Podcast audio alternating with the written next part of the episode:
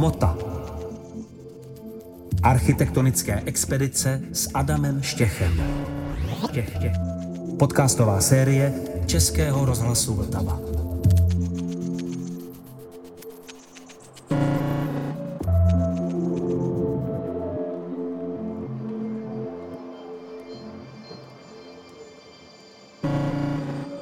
Právě stojíme před kostelem eh, svatého Antonína na Štrosmajerově náměstí v srdci současného kosmopolitního života Prahy, eh, v srdci Letné. A vydali jsme se sem proto, protože chceme objevit a chceme zdokumentovat několik významných staveb eh, architekta Evžena Rosenberka, který patří ke špičce české funkcionalistické architektury, především druhé poloviny 30. let. A e, odsud ze Štrosmajerova náměstí se vydáme do Bubnu a později na Letnou a navštívíme čtyři jeho e, významné realizace činžovních domů, které patří mezi vrcholná díla e, funkcionalismu druhé poloviny 30. let.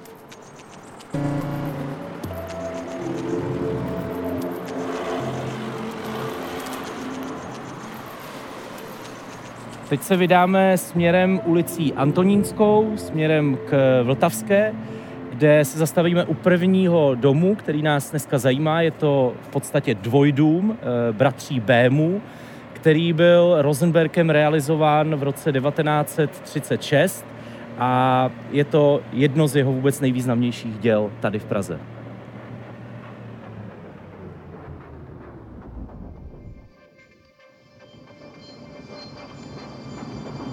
Proč jsme vlastně na Pražské letné? Letná byla ve 30. letech jedním eh, z nejvýznamnějších center funkcionalistické architektury pro fanoušky československé meziválečné architektury tak je to místo, kde v podstatě v každé ulici mohou najít eh, zajímavé budovy. Jsou to většinou činžovní domy z druhé poloviny 30.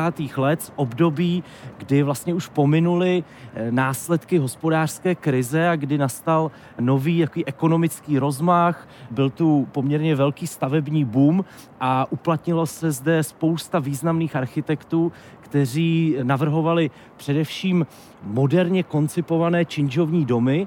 Eh, my někdy o nich hovoříme jako o takzvaných elektrických domech, protože to byly první opravdu komfortní rezidenční objekty, které byly plně elektrifikovány a pro funkcionalistické architekty to byla určitá výzva pro inovaci právě v oblasti bydlení.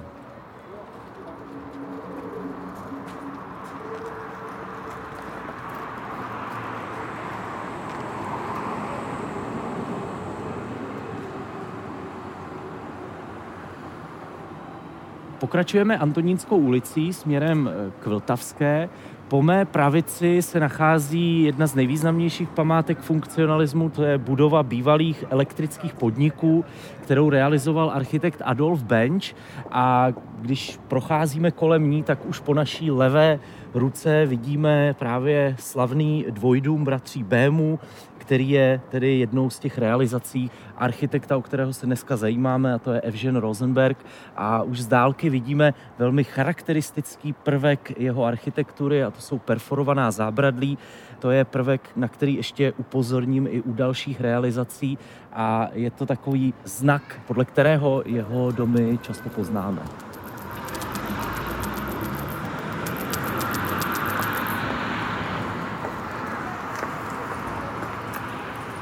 Procházíme po lávce, která vede nad tramvajovým spojením eh, Štrosmajerovo náměstí Vltavská. Tahle lávka samozřejmě tady ve 30. letech ještě nebyla. Ten víceúrovňový urbanismus, který tady dneska je, tak eh, neexistoval. V podstatě tady byla standardní ulice a možná i proto dvojdům bratří Bému od Rosenberka je dneska trošku nepostřehnutelným eh, pro kolem jdoucí, protože dneska ta komunikace spíše funguje opravdu takovým jako transitním, rychlým způsobem a člověk často ani nezvedne hlavu, aby eh, viděl tedy tu krásu, kterou tady nám někteří funkcionalističtí architekti zanechali.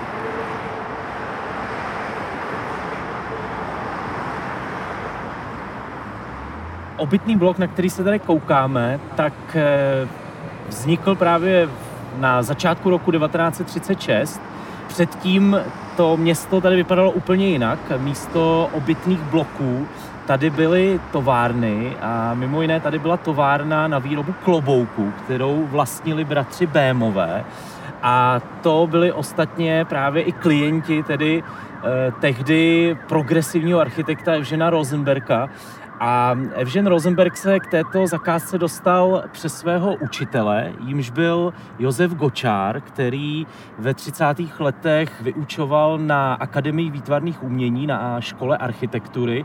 Rosenberg k němu několik let docházel a e, Gočár vlastně měl na starost právě celkovou úpravu této lokality a sám vlastně tady navrhl ten dominantní rohový činžovní dům a hnedka vlastně vedle něj tvořil jeho žák Evžen Rosenberg.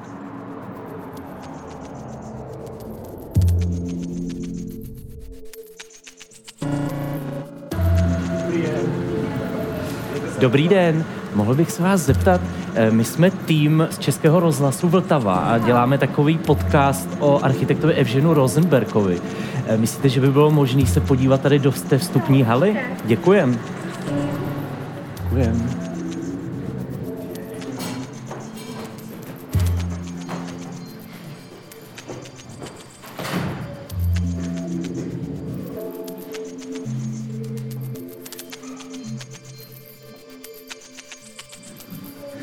Třeba super, jako ta vestavěná lavička tady, tady jsou všechny původní věci. Dostali jsme se do vstupní haly, jednoho tedy z těch dvojdomů od Evžena Rosenberka. Využili jsme jedné milé obyvatelky, která nás sem pustila a nacházíme se ve vstupní hale, která je typickým prvkem elektrických domů a i tvorby Evžena Rosenberka. Většina těchto nájemních domů měla velmi velkorysé vstupní prostory, eh, které jaksi demonstrují určitý luxusní charakter těchto obytných domů. Co je poměrně netypické pro český funkcionalismus, tak jsou eh, dýhované obklady, eh, hnědé dřevěné dýhované obklady. Obvyklejší jsou třeba kamenné obklady, buď eh, z přírodních nebo umělých kamenů, ale tady máme právě tu dýhu. Jsou tady různé původní prvky, ať už to jsou zvonky, anebo třeba úžasné zábradlí, ve kterém se vlastně eh, opakuje ten motiv eh, takové oválné perforace, kterou už jsme viděli předtím právě na balkonech.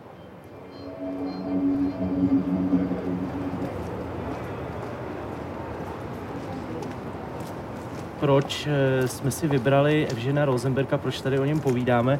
To je z toho důvodu, že Rosenberg opravdu patřil k takové elitní skupině pražských funkcionalistických architektů a to i přesto, že nebyl z Prahy. On se narodil v roce 1907 na Slovensku v Topolčanech a eh, přes eh, studium v Brně a později i v Praze se dostal vlastně i dokonce do Paříže, eh, studoval u slavného architekta Le Corbusiera, u kterého asi rok eh, působil jako praktikant, dokonce se tam podílel na dvou zcela zásadních projektech a to je Villa Savoy a budova Centro Sojusu v Moskvě. To byly takové dva zásadní projekty, které Corbusier na konci 20.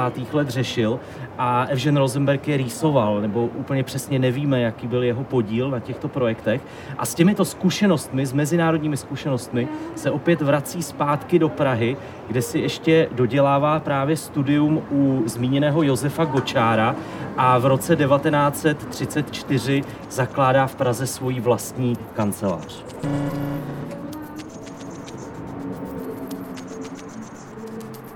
Při pohledu na fasádu eh, Bémova dvojdomů tak eh, můžeme indikovat některé klasické prvky Rosenbergovy architektury a potažmo modernistické architektury 30. let jako obecně, protože eh, Rosenberg, jak jsme už řekli, působil u Le Corbusiera a Corbusier ve 30. letech stanovil určité principy, které se v moderní architektuře využívaly. Tady na těch domech to můžeme krásně vidět, jsou to třeba pásová okna, která vlastně probíhají přes všechna patra. To je klasický znak vlastně moderní architektury, aby do bytu proudilo co nejvíce světla. Je to šestipatrový dům, který eh, má balkony, tedy s perforovaným zábradlím a většina Rosenbergových domů je typická i posledním patrem, které je trochu odskočené. Tam je vlastně výrazná terasa a většinou tyto byty byly určené přímo pro samotné investory.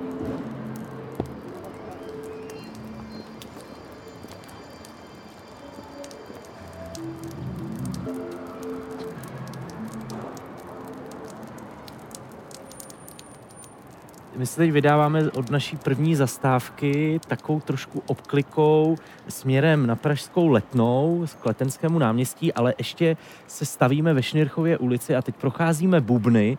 A opravdu tady bych všechny milovníky architektury vyzval k tomu, aby zkrátka vzhlíželi k nebi, protože tady skoro každý dům je nějakým způsobem zajímavý.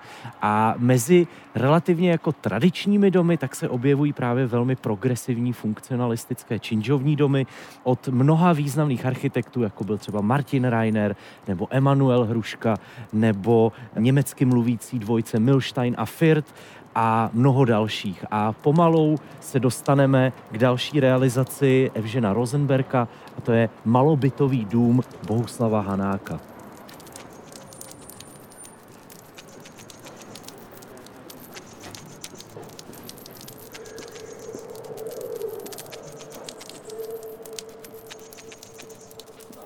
Přicházíme na adresu Šnirchova 29, kde se nachází tedy další dům od Evžena Rosenberka. Je to tentokrát dům e, malých bytů, který se liší v určité obytné koncepci od naší první zastávky.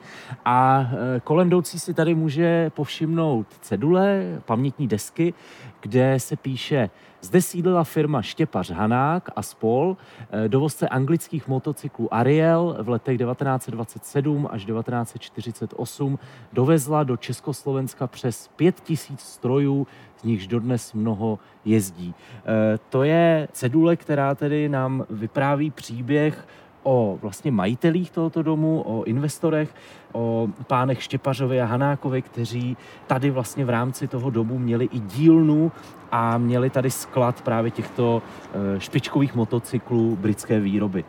K firmě Ariel upomíná i podoba dveří, kde je vidět logo této firmy, takové eh, výrazné Ačko.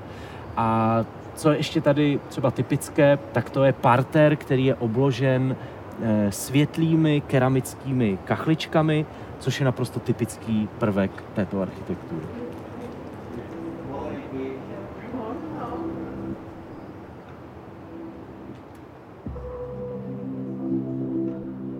Se dostali do průjezdu domu a eh, koukáme se skrze další dveře, které jsou bohužel zavřené na schodiště, kde se nachází eh, zajímavé prvky, například eh, zábradlí z drátoskla, které je rámované ohýbaným dřevem, což je takový velmi elegantní prvek a také je to charakteristické pro Evžena Rosenberga, který vlastně patřil v těch 30. Eh, letech představitelům takzvaného emocionálního funkcionalismu, který hodně pracoval s rozmanitými materiály a s určitou takovou jako výtvarnou volností forem.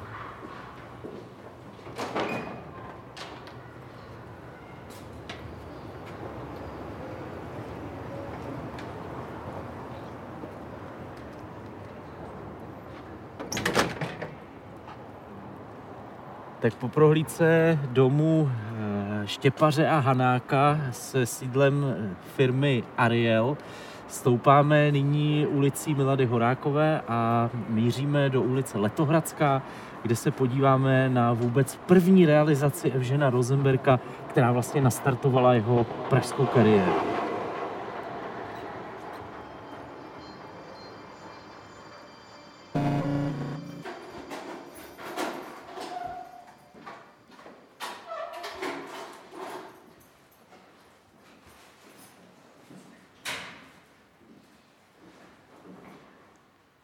Vstupní hale Hanákova domu vidíme charakteristické prvky pro československou funkcionalistickou architekturu druhé poloviny 30. let. Eh, je to například černá teracová podlaha, jsou tady původní vestavené zvonky eh, v poniklovaném rámu, eh, které jsou vyplněné opaxitovým černým sklem A dále tady vidíme i lehký eh, barevný akcent, což jsou lakované dveře, takové světlé modré barvy, což možná i Evgen Rosenberg měl okoukané od Le Corbusiera, protože ten hodně často používal právě tento typ barvy. No a pak tady je velmi charakteristický prvek a to už jsou několikrát zmíněná perforovaná zábradlí.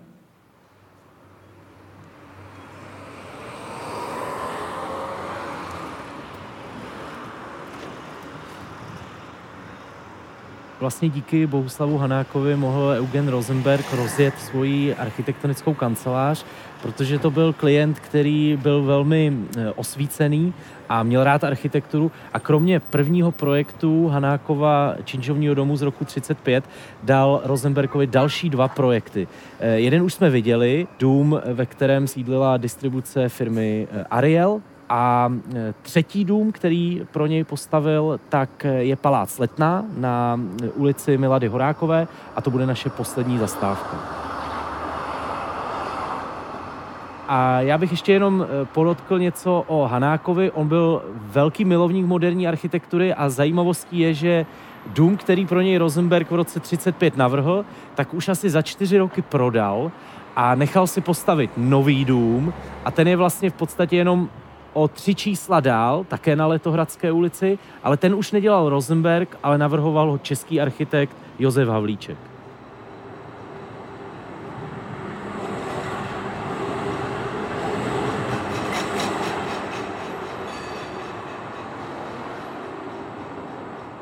Pomalu se blížíme k cíli dnešní expedice a to je takzvaný palác Letná, neboli činžovní dům Hanák opět, nebo činžovní a komerční dům Hanák, který tedy byl poslední projektem Eugena Rosenberga pro jeho eh, významného klienta. Eh, vidíme krásnou, velmi jednoduchou fasádu eh, s velmi výrazným motivem pásových oken a také takovým netypickým prvkem, krásnou markízou, takovým vlastně kšiltem, což je betonová střížka, která je perforovaná skleněnými čočkami a tady už stojíme před eh, fasádou nebo před vchodem do Erhardtovy cukrárny, která vlastně tady je už od roku 1937 a do dneška vlastně jí zdobí některé původní prvky, které přímo navrhl Eugen Rosenberg.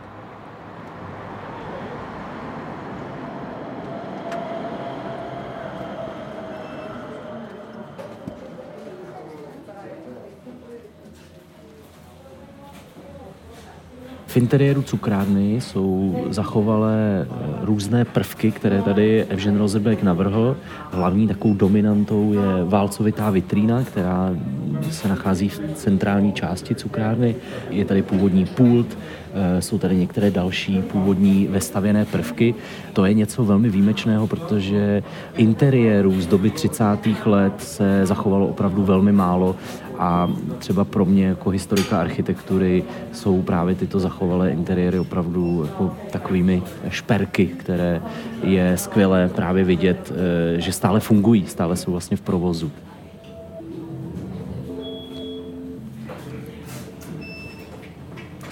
Eh, mezi lety 1935 až 1938 Rosenberg navrhl v Praze asi šest velmi kvalitních činžovních domů. My jsme dneska viděli čtyři z nich. Poté vlastně nastává naprosto nová kapitola jeho tvorby. On musí eh, kvůli tomu, že je žid, tak v roce 1939, těsně před druhou světovou válkou, emigruje a využije už dlouholetého přátelství britského architekta Yorka, takže emigruje do Londýna a vlastně už ve 40.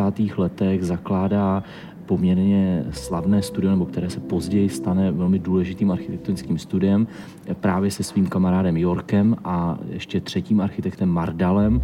A toto studio během hlavně tedy poválečné éry bude v Británii navrhovat zejména školy anebo různé veřejné budovy, například letiště. Takže pokud třeba někdy poletíte do Heathrow, tak eh, tam se nachází jeden z terminálů, který eh, navrhl právě Eugen Rosenberg ve spolupráci se svými kolegy Jorkem a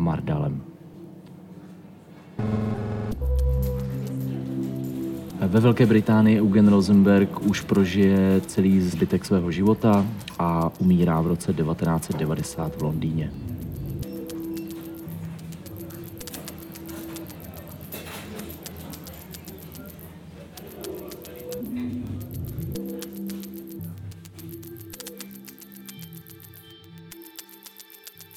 Hmota. Koncepce a scénář Adam Štěch, režie a dramaturgie Klára Flajberková, sound design a zvukový mix Tomáš Pernický.